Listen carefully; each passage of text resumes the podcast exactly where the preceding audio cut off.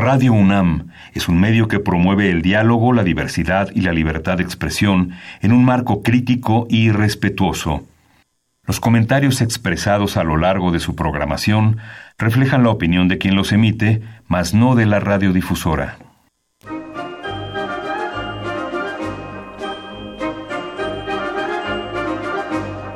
La Feria Internacional del Libro del Palacio de Minería y la Facultad de Ingeniería de la UNAM presentan La Feria de los Libros. Un acercamiento a la lectura.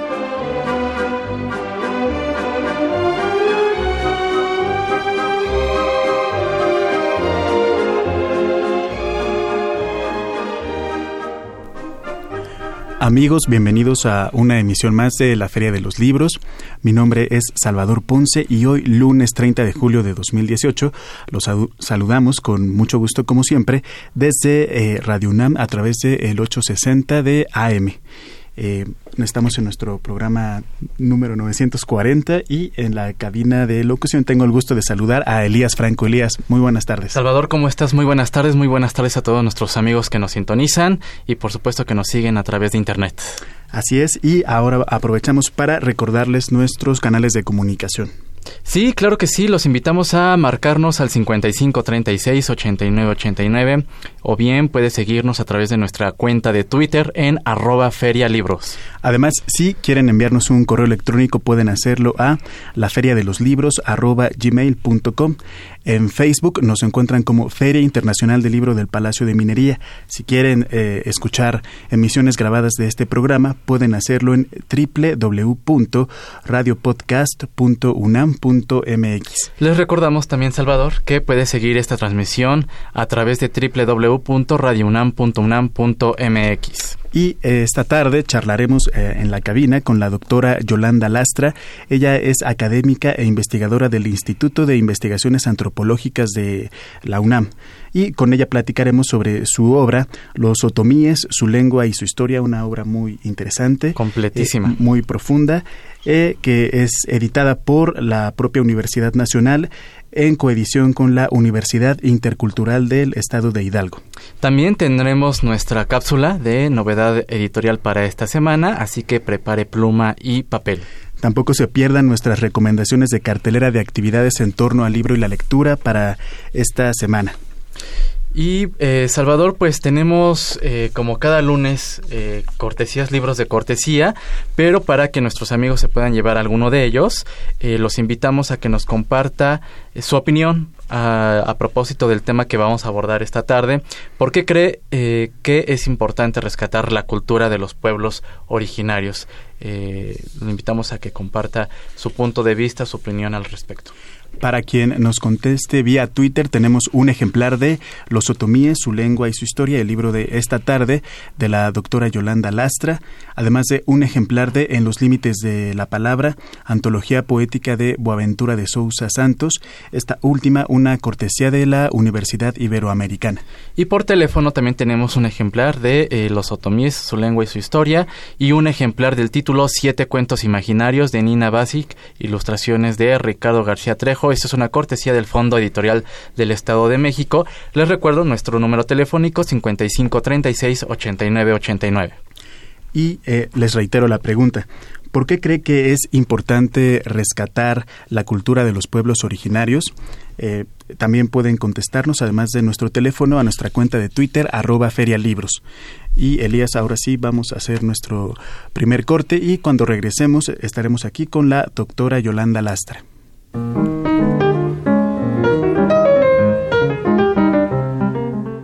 De pie de página.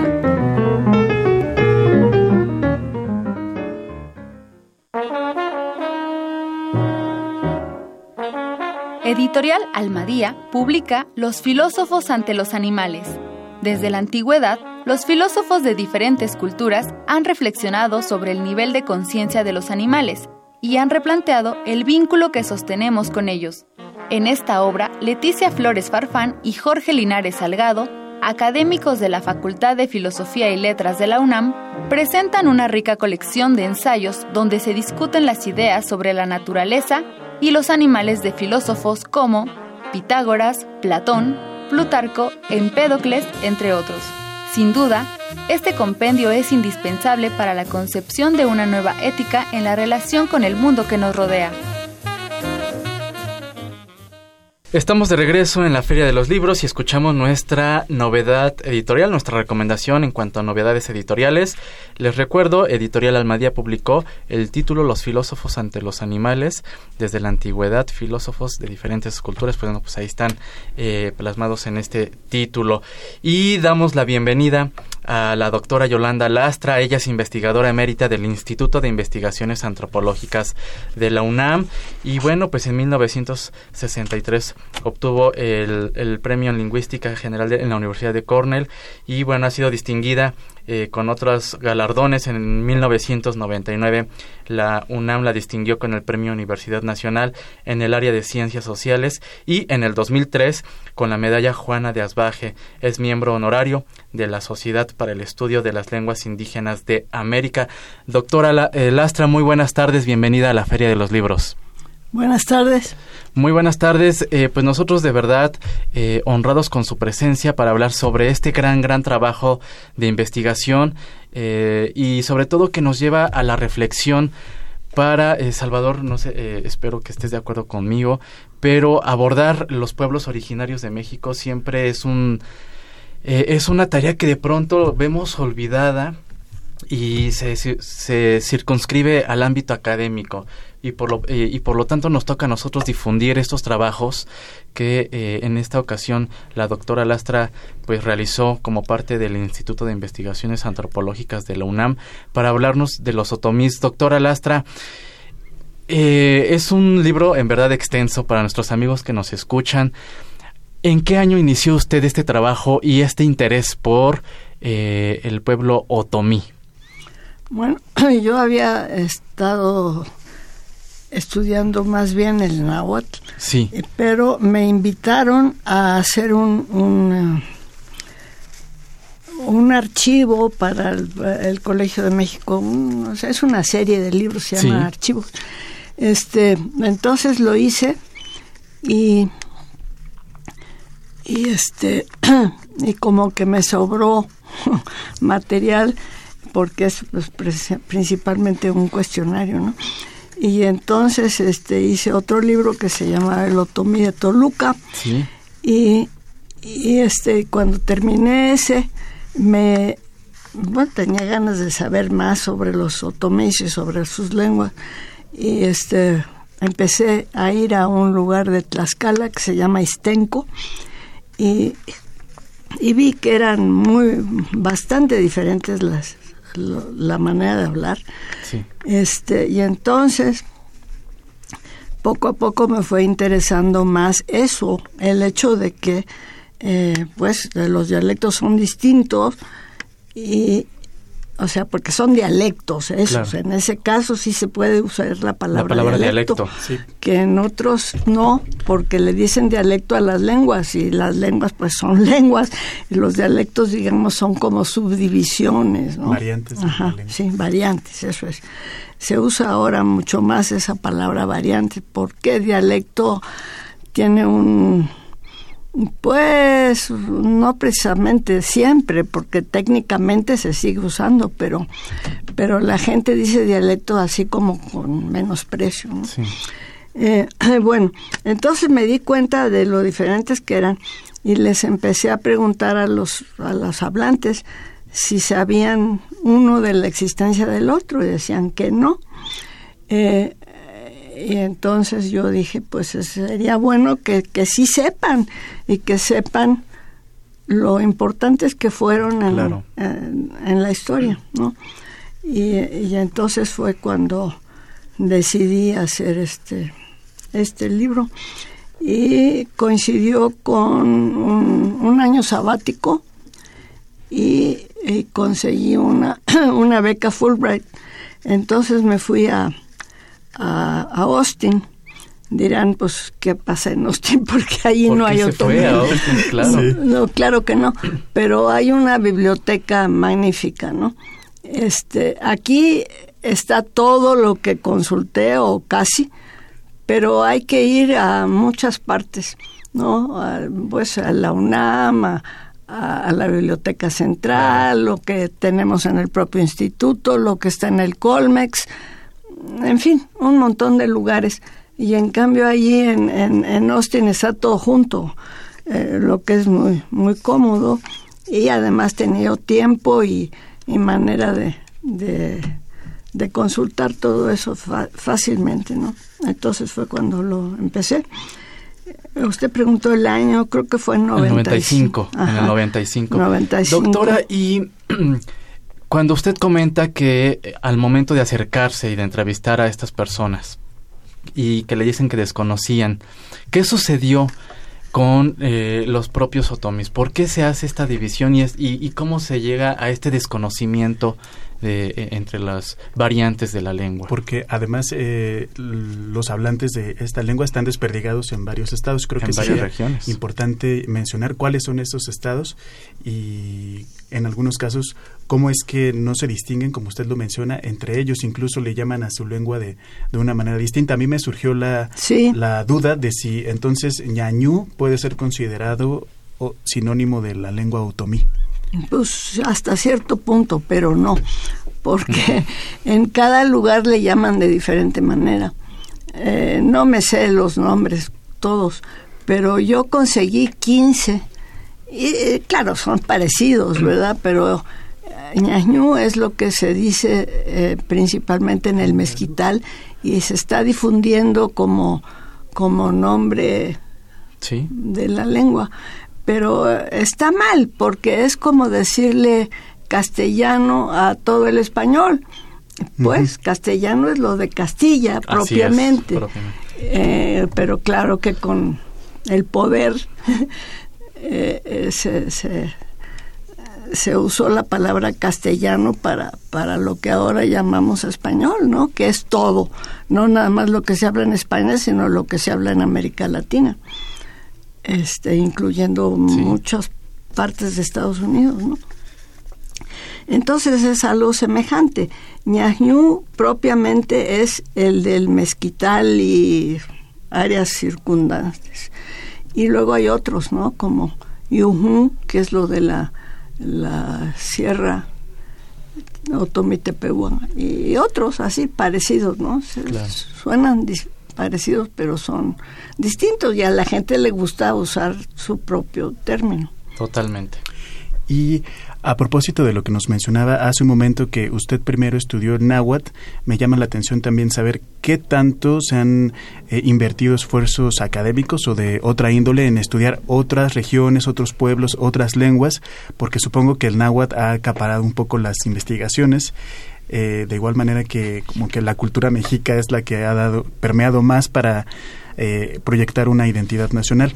Entonces, ¿qué tanto se ha investigado sobre otras sobre otros pueblos y sobre otras lenguas? Uh, pues qué tanto yo no sé, pero mucho eh, y sobre todo, pues no sé, empezando desde la época colonial, pues los los este los misioneros, ¿no? Cada uno pues según a dónde iba, pues le interesaba la lengua del lugar para poderse comunicar con la gente. Y, muchos de ellos hicieron, pues no nada más catecismos, sino que escribieron gramáticas o, diccionarios o las dos cosas, ¿no? Claro. Y hay unos que se han perdido, pero muchos otros que sobreviven y que pues es lo, lo más antiguo que tenemos sobre cada una de las lenguas, o bueno, del, de la variedad justamente que en donde haya estado esa persona. Y amigos, estamos platicando esta tarde con la doctora Yolanda Lastra a propósito de su obra Los otomíes, su lengua y su historia. Nos gustaría abundar alguna particularidad todavía, pero antes vamos a hacer una pequeña pausa musical y regresamos con ustedes. Así es, un tema alusivo a pues al, a lo que estamos abordando esta tarde, Salvador, la canción del maíz. Vamos a escuchar un fragmento de la canción del maíz y regresamos con nuestra invitada.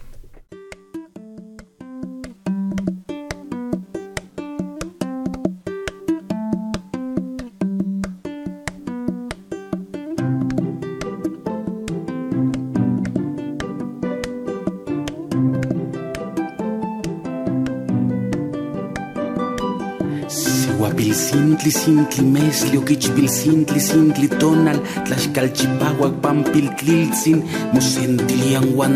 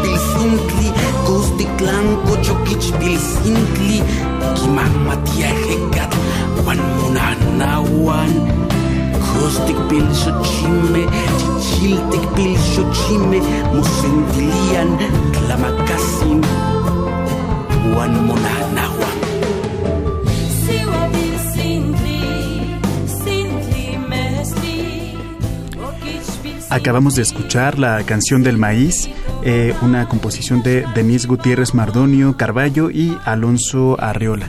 Y continuamos con nuestra invitada, la doctora Yolanda. Quisiéramos aprovechar algunos minutos para hablar particularmente sobre la historia del pueblo otomí.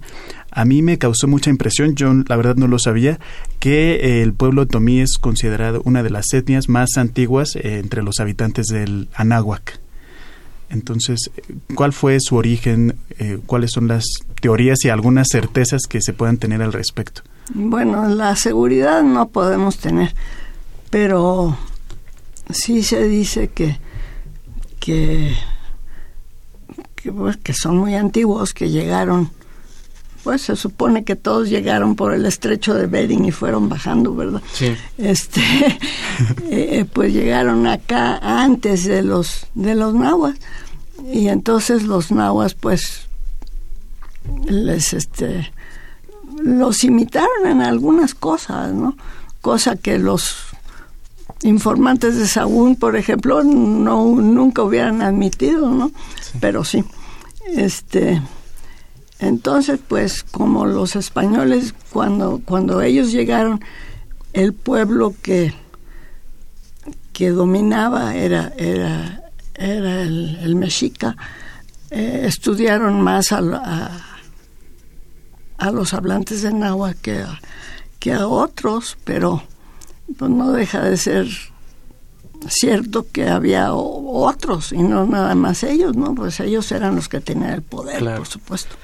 En este sentido, y lo comentan en la introducción del, del, del, libro, eh, importante para la historia de México los otomíes cuál era la relación de este, de este pueblo eh, con, con los demás y qué rasgos usted destaca al momento de que se da este la conquista, ¿cuál fue el papel que desempeñaron los otomíes?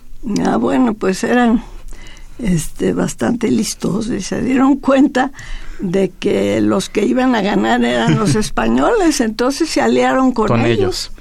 Ajá y este les ayudaron incluso a, a, expandirse, ¿no? Y, y, pues hicieron muchas cosas, por ejemplo fundaron, bueno, no se puede decir los otomíes, pero pues algunas personas este fundaron Querétaro y este y se extendieron más para allá, ¿no? Por, por esos lugares por donde no había habido conquista náhuatl.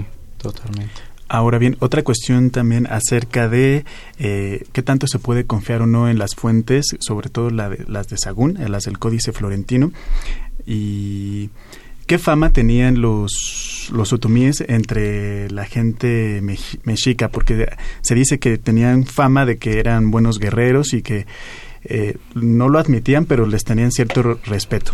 Sí se ve que leíste el libro, o por lo menos partes muy bien, sí, sí, sí. porque pues eso es, yo, yo considero que eso es muy importante, ¿no? Que, que justamente los informantes de Sagún lo informaron mal, no completamente, pero pero pero sí los los hacían menos, ¿no? Desde luego. Y pues según de paso, ¿no? Sí. no, no se puede confiar tanto en, en, esas fuentes. Ya lo decía Rubén Bonifaz Nuño en algún texto que creo que es sobre Tlaloc, que aunque estén ahí esos textos, es, hay que desconfiar un poco de ellos y tratar de recurrir a otras formas de interpretación. Totalmente, totalmente. Y otra cuestión que es importante es el trabajo de los testimonios. Eh, me imagino que usted a lo largo de los años se fue acercando a estos pueblos en Tlaxcala, en Hidalgo, en el Estado de México, y se fue encontrando con gente mayor y los animó a que dieran sus testimonios, sus historias acerca de eh, di diferentes etapas históricas, sobre todo la Revolución o la época cristera. ¿Cómo uh -huh. fue tratar con la gente? ¿Qué tan abiertos estaban a, a, contar su historia o la de sus abuelos? No, pues sí. No me costó trabajo, francamente. No sé, pues será que ya le sé cómo acercarme, ¿no? sí. Primero se supone que vaya uno a la delegación y declare mm, qué va a hacer y qué saque. Pues eh, yo no hago eso, a no ser que sea un lugar medio peligroso o con fama de ser peligroso. Este, hay que ir a una tiendita eh, comprar un refresco sí. o papitas o sí. algo así y empezar a hablar y a ver y aquí quién quién hay que sepa la lengua nos con ah pues doña fulana más que está hasta allá arriba no sé qué y, y, y, pero da uno con las personas casi casi lo encuentran ellos a uno, a uno. Sí. Y en estas eh, experiencias de estos eh, de estas entrevistas, eh, ¿cuál es el diagnóstico que usted hace respecto a la lengua? Uno.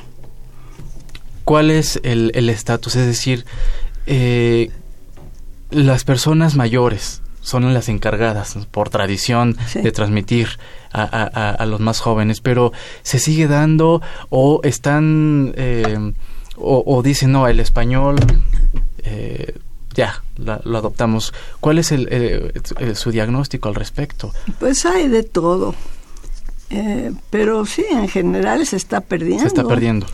Porque yo pensaba que que en el mezquital no, que ahí sí seguía pero tengo una alumna que, que ha ido a, bueno, a dos, tres partes, no se puede ir a todo tampoco, ¿no?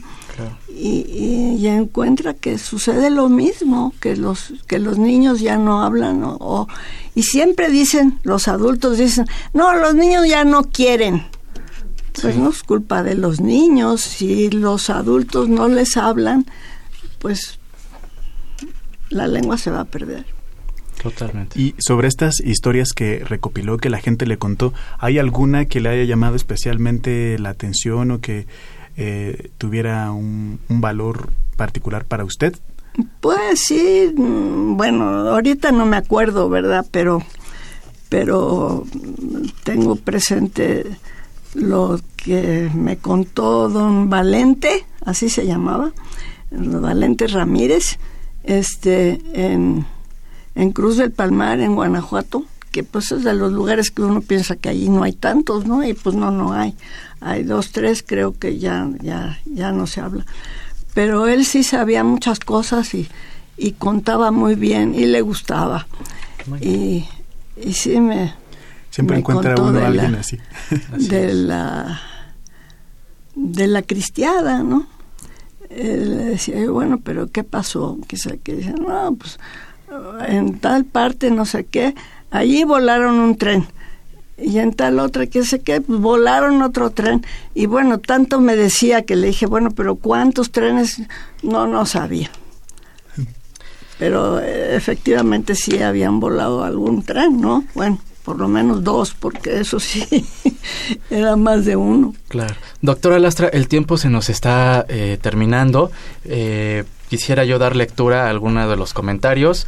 Mercedes Martínez la felicita por el trabajo que eh, realiza y desea entrar en contacto con usted porque eh, gracias a, los textos que usted ha eh, presentado, ella ha podido acotar su tema de investigación. Desea entrar en contacto con usted, le vamos a proporcionar sus datos para que puedan establecer este, comunicación. Emilio Avilés dice que es importante vivir la cultura de los pueblos originarios porque ahí encontramos nuestra identidad y agradecemos también a Rosario Meléndez.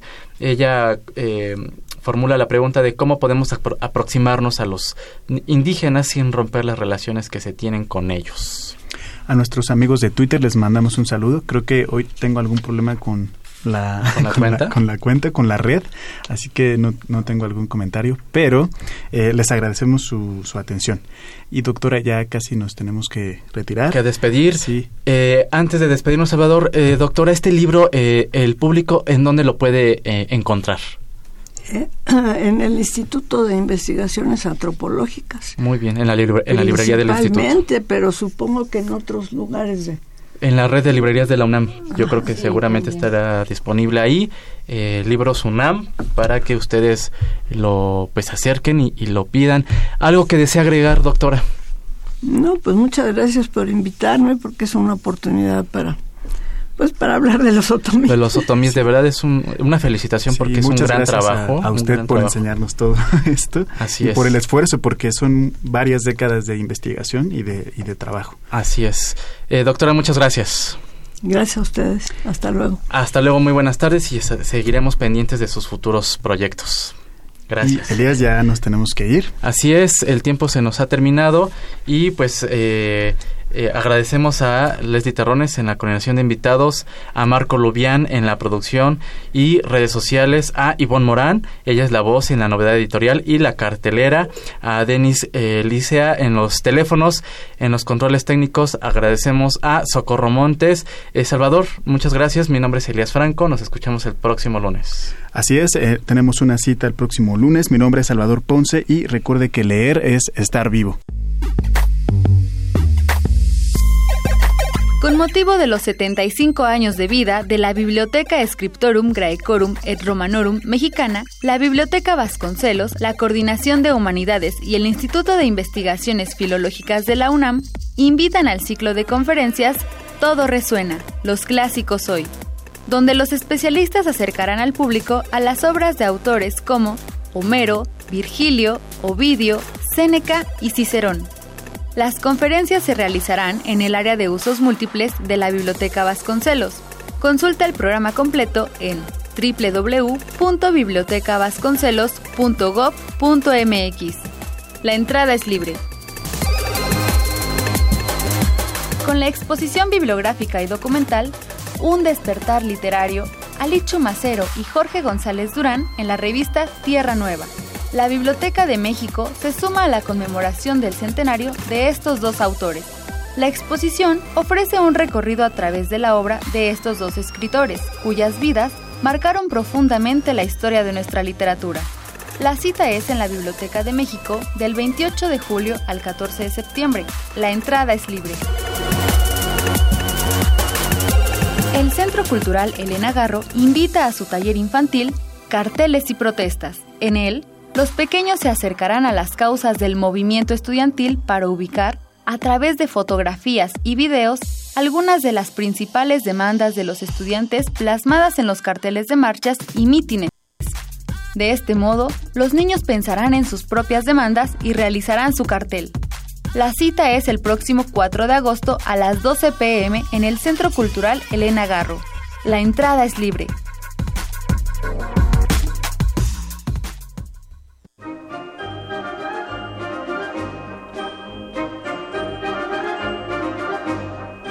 La Feria de los Libros. Un programa de la Feria Internacional del Libro del Palacio de Minería que organiza la Facultad de Ingeniería en coproducción con Radio UNAM. Idea original Fernando Macotela.